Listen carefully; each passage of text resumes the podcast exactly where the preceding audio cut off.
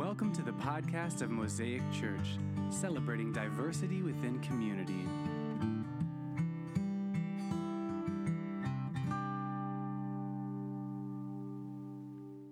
Uh, I want to share with you.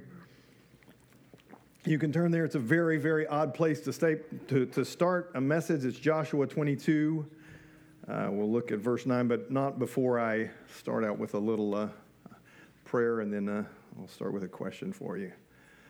Thank you, Jesus. Lord, we love you. I just thank you for, wow, what a what a beautiful sense it is to return to my brothers and sisters here. And Lord, it is, uh, there's just a feeling of home, and, and uh, the love and the fellowship that Friar just alluded to, Lord, is, is here. And I thank you for it. I give you praise uh, for this group, for the call that you have on them as individuals, as family units, and as a body, Father. And I just pray that even through the word that I share this morning, you would stir hearts. Uh, you, Lord Jesus, would say precisely what you want to say, not what I want to say, but what you want to say. And so we give ourselves to you. We love you. Uh, we thank you for this time. In Jesus' holy name, amen.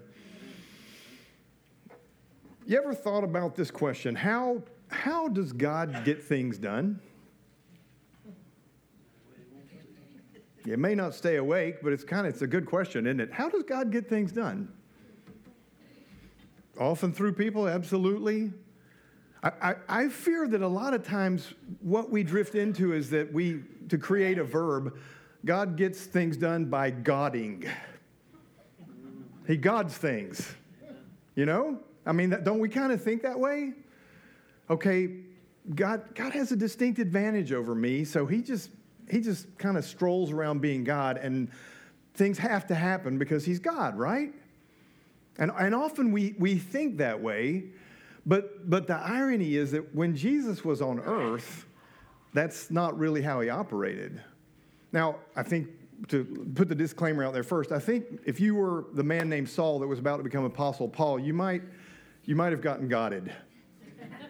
Okay, you when you get knocked off your horse, blinded, and you hear a voice that sounds like thunder to everybody else, but you understand it clearly, you've been godded. Okay, don't you think? So so does it happen? Yes. Does God have the divine prerogative to do that? Yes, he does. But often, when you see the ministry of Jesus, it's something else entirely, isn't it? Jesus didn't go to a, a, a person who was demonically oppressed or demonized and say, "I'm God, get out." He didn't go to someone who was sick and say, "I'm God, be healed." In fact, it was almost the opposite, if you recall. Like Luke four, there's several illustrations in the New Testament where he would cast a demon out of someone, and they would say, they would scream and say, "You're the Son of God." And he was like, "Shut up." Because it says they, because they knew he was the Christ. He said, "Be quiet."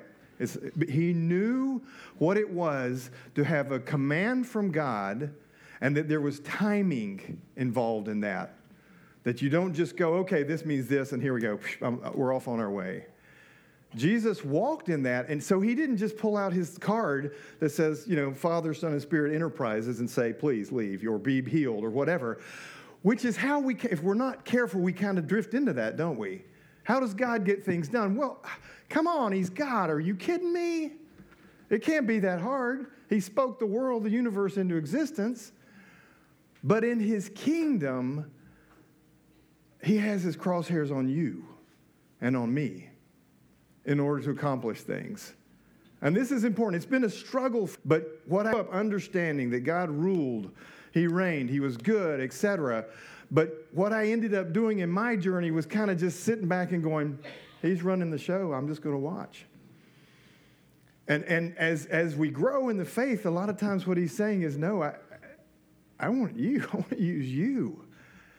And so I want to challenge you this morning, just from the beginning. It doesn't matter how shy you are. It doesn't matter how well you know Scripture right now. It doesn't matter if you have Bible training. God has his eyes on you in order to accomplish things.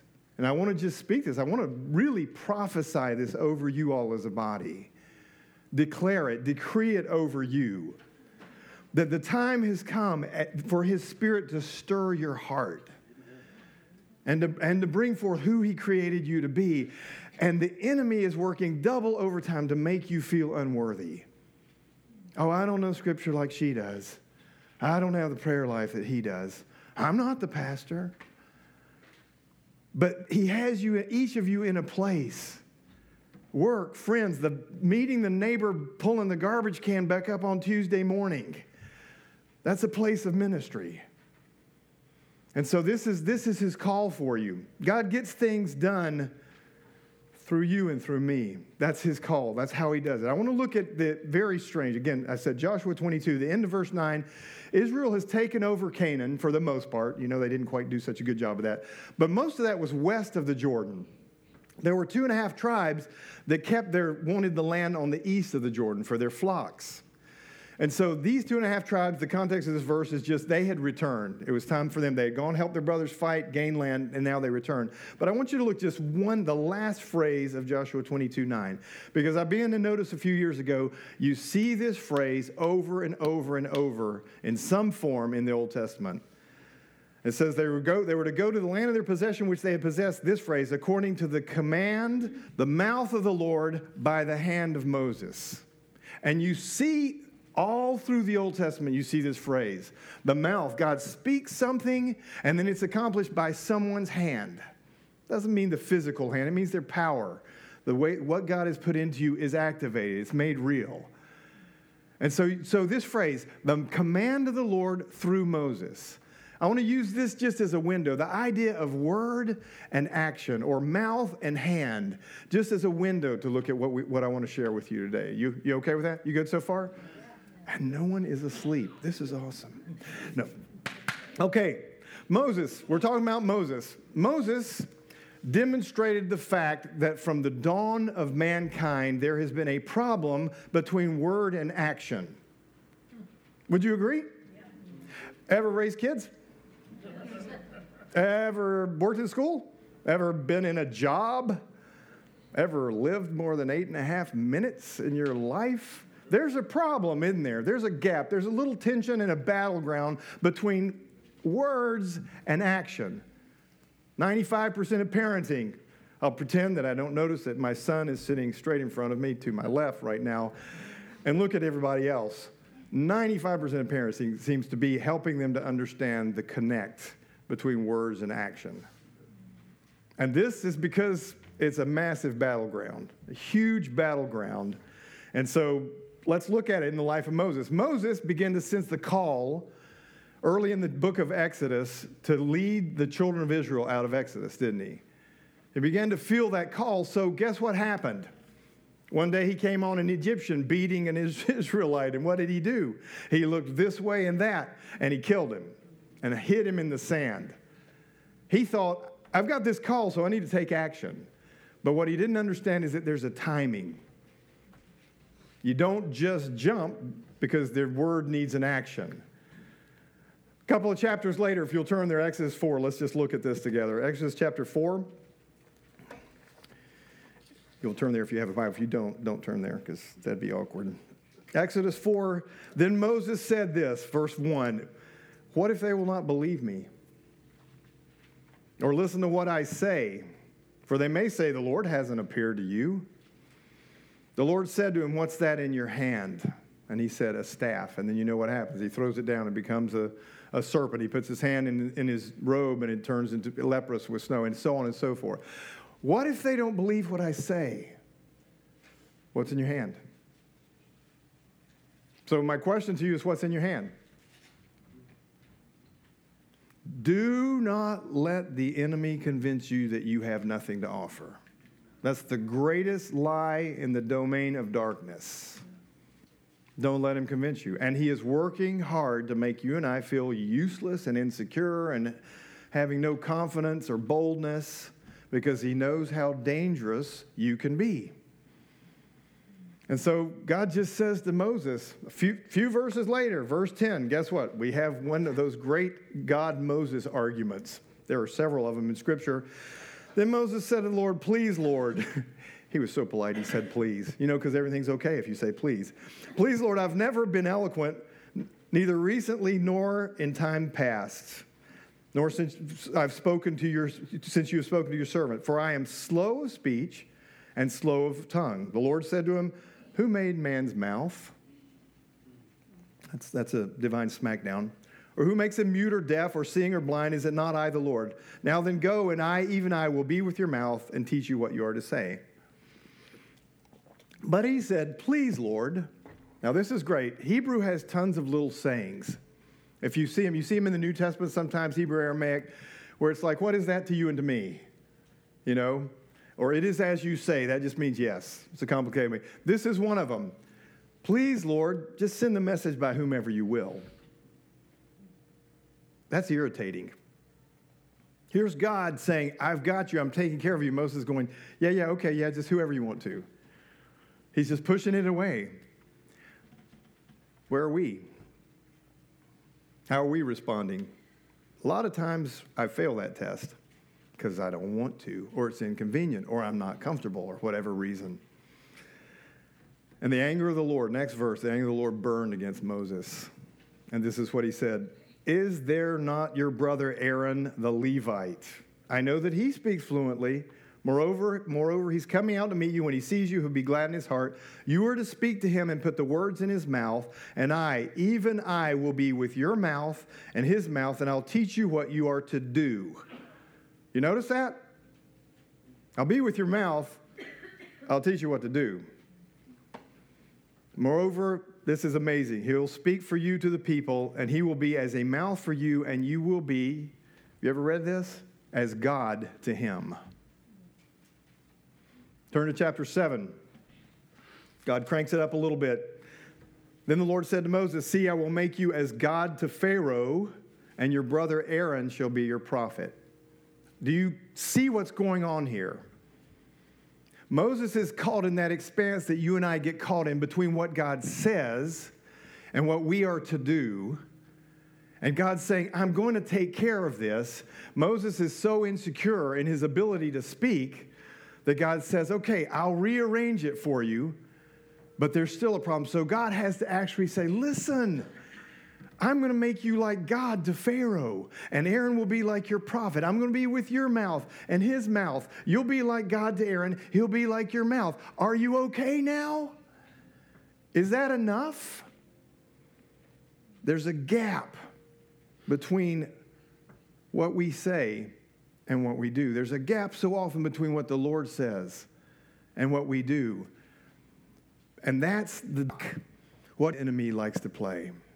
That's his domain. If he can block what God has said to you, what he says to you in the preaching of the word, what he says to you in the quietness of your time with him, if he can block that and get you to be inactive, then he succeeded in taking you off the field. He succeeded in making you ineffective. What's God saying to you? Maybe it's crazy. Maybe it's, maybe it's something you never dreamed you could do. What's he saying to you? That's my challenge to you. I want to look at two ways that God that God dealt with this, that he answered this in the Old Testament. There are two. One is law, and the other is prophecy. Okay? Law and the prophets. All right? The law. What happened with the law? That we know of in Scripture, the first written law of God is what? Ten Commandments. According to Scripture, both, both Exodus and Deuteronomy, written by the finger of God in two stone tablets front and back. Well, was that the end? See, those, those initial tablets didn't even make it down the, the, down the mountain hike, did they? Because what happened? Moses went down, saw the golden calf, crushed him into bit, little bits, threw him at his feet and, cr- and crushed him. Was that an accident? Was that a function of Moses having a bad hair day? I've probably shared with you before, I believe that was the plan of God. Because I think God wanted you and God wanted me to realize I never intended for my law to just be written in stone. That was not the goal for it. I intended for my law to be released. I intended it for it to be that, that it be written on your heart and your mind forever. That when my spirit moves upon you and through you, the word of God is what comes forth. Not just in words, but in action. And so I believe that was absolutely within the plan of God. When Moses shattered those, because God's going, I never wanted my word to be trapped and stones that you put somewhere and just look at periodically. That's not my goal. I want it to be moving. I want it to be free. It's no coincidence, by the way. Did you notice this? The first two tablets, God made. He carved out the stone. Next time, what does he say? Moses, now carve out for yourself two ta- stone tablets like the former ones, which you shattered, by the way, in a minor temper tantrum down at the bottom of the, of the mountain. Because, see, the ones that I made have already prophetically been released. The law, the word of God has already been released. Now, what I say and what you do. We've got to bring that together. But I never intended it for it to lead, bleed over. And, and you know, you could tell me, what's the fleshly reaction to the law? When you're trying to follow the Lord, it's legalism. It's legalism. God never intended for us just to lock in. You know, I, I always joke about this. You know, the, the goal of de- Jesus' death on the cross is not to don't cuss, smoke, chew, and hang around who, those who do. God was never going, yes, I just want you to have these rules. I want you to do your darndest to be good. That's my goal for you. And maybe, just maybe, you'll have some fun along the way. He intended for you to be dangerous. Amen. Come on. He intended for that. He intended for the Word of God to come out of your pores, out of your look when you look at people, out of your touch, out of your words, out of your actions. Not just to be a set of rules and regulations. That was always his intent. But, beloved, this is not just instruction for life. It's instruction for your ministry and your calling. He wants it to flow forth from you. You are fully capable. It doesn't matter your age or your background, what you've seen, what you've done or haven't done. God always intended for his word to pour forth through you in power and result in action and change. That was his intent all along. From the moment those those tabernac- those tablets, not tabernacles, those tablets were shattered at the foot of the mountain. Release the word. Release the word. What does the Lord want you to do? It was always meant to be that way. Exodus twenty is the first time we see the giving of the Ten Commandments. It's repeated in Deuteronomy five. In Deuteronomy five twenty-nine, the heart of God comes forth, and he says, "Oh, that my people had such a heart in them, that they might oh, follow my commandments, and that they and their sons might live forever." It's written on your heart, you're going to do the rules. You're about just do the rules. Because if the law of God is written on your heart, you're going to do the rules. You're going to follow them with ease and joy, not with duty and gritted teeth, grunts and groans. There's freedom. There's freedom in this. When I was a, when I was a boy, Isaiah fifty-five is one passage. I may have shared this illustration. When I was a boy, we had a big stump in the front of our house, and I would take firewood, kindling, and, and set it up there, and I had a pellet gun. And I would just shoot. I would shoot all kinds of ways, laying down, standing up, walking by, behind the back, whatever. Just sh- shoot at it, and it was it was fun for me. I did that for months, and, and it was just, just one of those things that I enjoyed doing. Got to be a pretty good shot.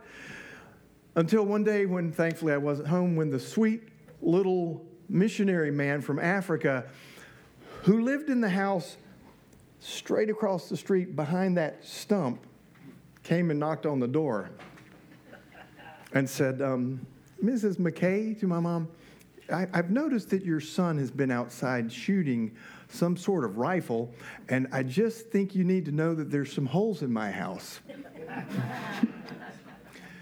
Now, I wasn't, don't listen, I wasn't, I wasn't a bad kid, but here's what happened, and see if this bears truth with you. Amen.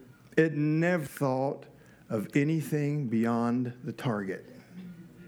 It never occurred to me in months of shooting that there was a house straight behind it. How often do we do that with the Word of God?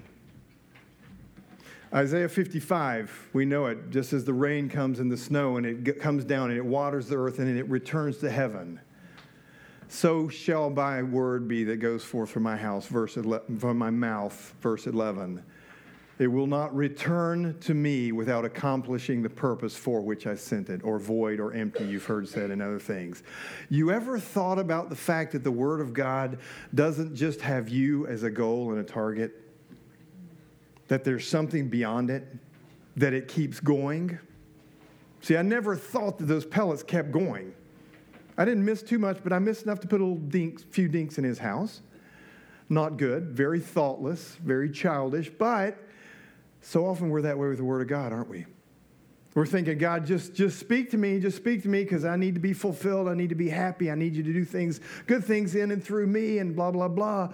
And we never think about the fact that His Word is moving, and it keeps moving, even after it accomplishes in you and in me what He sent it to do. It returns to Him. God's intention was always that His Word be in motion, not stuck in stone. And the problem, as you well know, beloved, the problem is we kind of like stone, don't we? Tell me the rules. How does this game work? And I'll follow the stinking rules if it makes God happy and keeps Him off my back and I can live my life, maybe do a few things, you know. We love it. There's something within us that pre- predisposes us to wanting formulas and things carved in stone. So God had to say, you know what? The very first time I write in stone, I'm going to shatter it, because I never intended for my Word just to sit there as a bunch of rules on the wall. I want it to be flowing through your heart, not just stopping when it gets to us, but continuing on. So how do you and I keep the Word going so that it can return to Him? Any ideas? A good bit of that is these. What do we do with what He tells us to do? God gives very few instructions, very few you know, things that He speaks to us by His Spirit into our spirit that are just feel-gooders. Most of it has got a little something to it that says, and please do this. Please cease doing this. Please share this with so-and-so. Please proclaim this from the mountaintops and the rooftops. Are we willing? Are we willing? In, in Mark chapter two, Jesus does a really dangerous thing. His disciples are going through the fields, and and he's... Uh, They, the religious leaders call him on it, Mark two twenty-five and following. And, and uh, Jesus says something kind of interesting, because if you think about it carefully, what he's doing is he's taking the fourth commandment of the Ten Commandments. And it's not, basically says this, you know what? Sabbath's made for the man. Man's not made for the Sabbath. And the Son of Man, He Himself, is Lord of the Sabbath. You know what He's doing? He's superseding the ten, one of the Ten Commandments. Kind of interesting, huh? Paul says something interesting in First Corinthians nine, verse twenty-one. He says, it's not that I'm, I'm out from under, without the law of God. It's not that I'm without the law of God, but under the law of Christ. See, there's something about the kingdom of God that's just a little on the edge. And it's much safer and it's much easier for us to just try to be nice and follow the rules and think that that's enough. But that's not what God called you to. Jesus didn't die to make you nice. He died to make you dangerous. That's what He died for. Because you, how can He say in John fourteen twelve, you know what, the things I do, you're going to do, and greater things? Jesus said that. You raised the dead, and you're telling me I'm going to do greater things? Because He always intended for His Word to be active through us. He always intended for our hands to be those that are about His, His challenges, His Word, what He tells us. That's how He intended it to be. The Word is active. It's supposed to be moving. Secondly, the prophets. I have to go. I have to hurry. No worries. I know you said all the time, but it's just getting there. No worries. Jeremiah chapter twenty-three, verse twenty-nine. You probably know this. He says, the Lord says to Jeremiah, He says, is, is not my word like fire, declares the Lord, or like a hammer that shatters what? A rock. Coincidence? Probably not. When Elijah goes to the cave in First Kings nineteen, and he's, the word of the Lord comes to him and says, "What are you doing here, Elijah?" And Elijah gives this spiel about, "I'm the only one that's left, boo-hoo, poor little me." And God says, "Okay, I want you to take note." And what does God do? He sends a wind through. And what does it say about the wind specifically? It came through strongly, rending the rocks into pieces. Coincidence? Probably not. Then it says, he sent an earthquake. Oh, it also says, but God was not in the wind. Really interesting. Sent an earthquake, shakes everything, but God was not in the earthquake. Sends a fire, but God was not in the fire. And then a gentle blowing. And then Elijah wraps his face in the mantle and comes out. And then the Lord, it says, not the word of the Lord, it says the Lord spoke to him at that point. God always intended for it to be moving.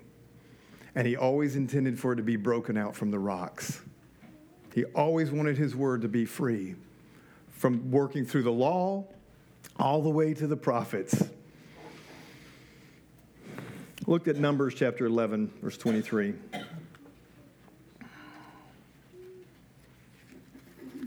You guys tracking this? Don't be polite. Are you tracking it? Okay. I don't need, you know, whatever, you to lie to, to affirm me, so. Good.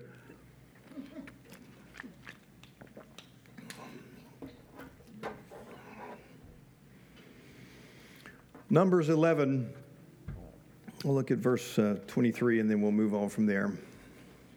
The Lord said to Moses, "Is the Lord's power limited?" Guess what that is? Is the Lord's hand limited? "Now you will see whether my word will come true for you or not." So Moses went and told the people the words of the Lord, and I want you to see what happened next. Part of how God answered this was that he took the Spirit, which was upon Moses, the Holy Spirit upon Moses, and he took it and he put it on seventy elders of Israel, seventy different elders. And they began to prophesy. Now, you know this is not normal because young, some young man ran to tell him, "Hey, this is what's going on." You know it's not normal because Joshua, who knew the Lord and would stay with Moses and stand in the presence of God, just to be in his presence near the tent when Moses would go in to talk to God, Joshua says to Moses, "Moses, restrain them." And I want you to look what Moses says. Joshua, verse twenty-eight, "Joshua the son of Nun, the attendant of Moses from his youth, said, 'Moses, my Lord, restrain them.' But Moses said to him, 'Are you jealous for my sake? Would that all the Lord's people were prophets, that the Lord would put his Spirit upon them.' Then Moses returned to the camp, both he and the elders of Israel." God says, "Listen, I'm going to fulfill my word. You're going to see what I do." And the, the what he does is that he takes of his Spirit that's upon Moses and he spreads it around. And he puts it on multiple elders of Israel who were, they were representative of the people themselves. That's what God wants to do with you. Now, the Old Testament, interestingly, you, primarily the way the Holy Spirit moved in the Old Testament was the Spirit coming upon someone. Then the Spirit came upon Sam, Samson, and he he tore you know a lion like one tears a young kid. The Spirit of the Lord came upon Saul the king, and he prophesied. He laid down and prophesied for twenty-four hours. Uh, the exception, I've been through it with you before. Anybody remember? You get brownie points. The only time in the Old Testament it says someone was filled with the Holy Spirit was Bezalel. Yeah, you didn't think of that one, did you? Bezalel built the Ark of the Covenant and all the stuff in the tabernacle, and God deemed it so valuable that he filled him with his Holy Spirit. The other times, he comes upon people. What's the difference now? Indwelling. Yeah. The difference now is that Jesus says in John seven, "Out of your innermost being, rivers of living water will flow." Rivers of living water will pool and sit there, slosh around when you sit down too hard. Nope. Flow. You know what that means? Movement. You know what movement means? The Word of God is going forth. You know why the Word of God is going forth? Because the new covenant is that he wrote his law, his love, his word on your heart and mind. And now it's available to go out and forth. Are you living like that? I have trouble with that. That's hard. It's hard to think, wait, you know what? Just move through me, Lord. Instead of, I need to know this. I need to understand this. I don't know how to answer. Son and I, are, are, the people we're working with, there's some crazy theological issues that come up. I don't always have the answers. The Lord does. The Lord does. And if I learn to let his word be released, released through me and bring about the action that he wants, guess what? Problem solved. Not because of me, not because of my knowledge or study, but because of him and his glory. Hmm. Turn to Matthew eleven. We looked at the issue of, we breezed through the issue of mouth and hand, and now the law and the prophets. And I just want you to see Jesus' kind of summary of these.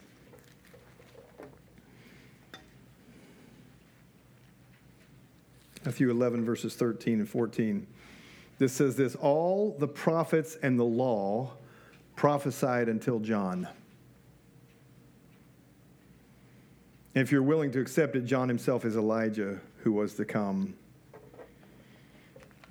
Luke sixteen sixteen, you don't have to turn there if you're turning, if you want to, if you're a note taker. Luke sixteen sixteen, the law and the prophets, literally the text says until John. There's no word in there. My translation puts in were proclaimed, but it's not in the text. The law and the prophets until John. That's verse, chapter sixteen, verse sixteen. Since that time, the gospel of the kingdom of God has been preached, and everyone is forcing his way into it. But it's easier for heaven and earth to pass away than for one stroke of a letter of the law to fail. Law and the prophets until John. Why? Because the kingdom of God under which you and I live is no longer just about the law and the prophets. And if we focus on the law, we're going to be prone to legalism. And if we focus on the prophets too much, we're going to sit around and go, God, I'm waiting for you to have some sign written on the ceiling before I go out and do anything. Until I wake up and it's written on the wall, I'm right here. And the reality is both of those are fleshly because God has called you and has called me to go when he gives us instruction in obedience. That's your calling. Be dangerous for him. I want to I want to close with this. I want to turn to First Corinthians three if you're if you're turning. I don't hear a lot of wrestling, so either you have devices or you're you're tracking with me in another way. First John, sorry, chapter three. I believe I'm supposed to close with this. Verse eighteen, little children, let us not love with word or with tongue, but in deed and in truth. And it's more of this coming part that I really want you to focus on. You see there the idea of mouth and action. We'll know by this that we are of the truth, and we will assure our hearts before him in whatever our heart condemns us. You know your heart can condemn you. So you, you're, you're double-teamed. Satan's happy to condemn you, and your heart can do it too. And whatever our heart condemns us, for God is greater than our heart and knows all things. Beloved, if our heart does not condemn us, we have confidence before God. And I believe, I want to ask you just to close your eyes with, with that kind of ringing through your, your heart and your mind, that, that phrase, confidence before God. Confidence before God. See, his, his word says that what our heart says in condemning us is not the truth.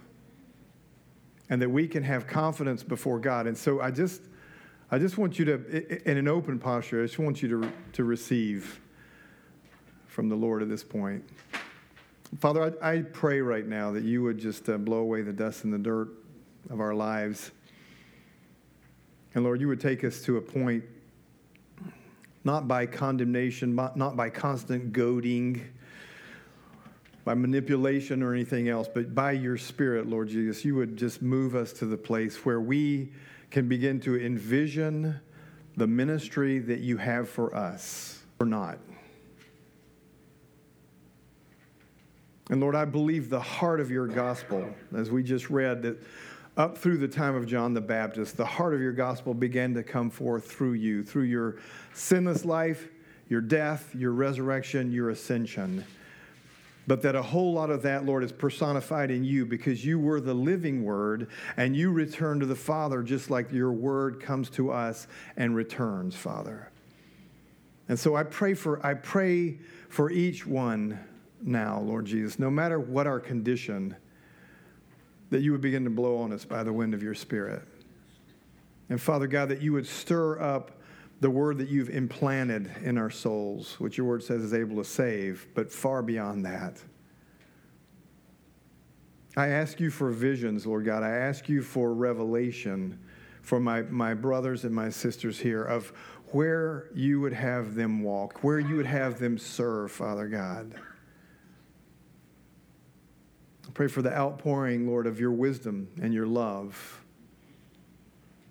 And Lord, I just I just stand, I speak in the name of Jesus against all uh, that is of insecurity, of doubt, of fear, of unbelief, Father God, that, that creeps into our hearts because we just, maybe we just haven't seen fruit when we have tried things.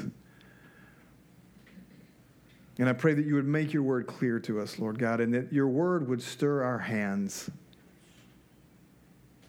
And we would do what you've called us to do, Lord, not out of some etched in stone sense of duty or false responsibility, but out of love and passion for you, Father God. Lord, I just I pray that you would you would bring Mosaic as a body outside the walls of this church, Father God, that they would they would filter out to the places that you've called them to be, to homes, to workplaces, Lord God, to grandkids, whatever it may be, and they would they would share your love and your light. And that you would make an eternal kingdom impact. Continue that. You've already begun it through this body, Father, I pray. We honor you, Lord. We thank you for your faithfulness. And give this all to you in Jesus' holy name. Amen.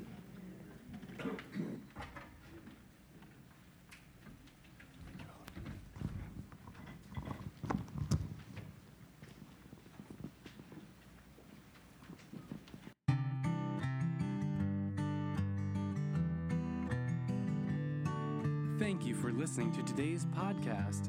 If you would like more information, please visit us at w w w dot mosaic easley dot org.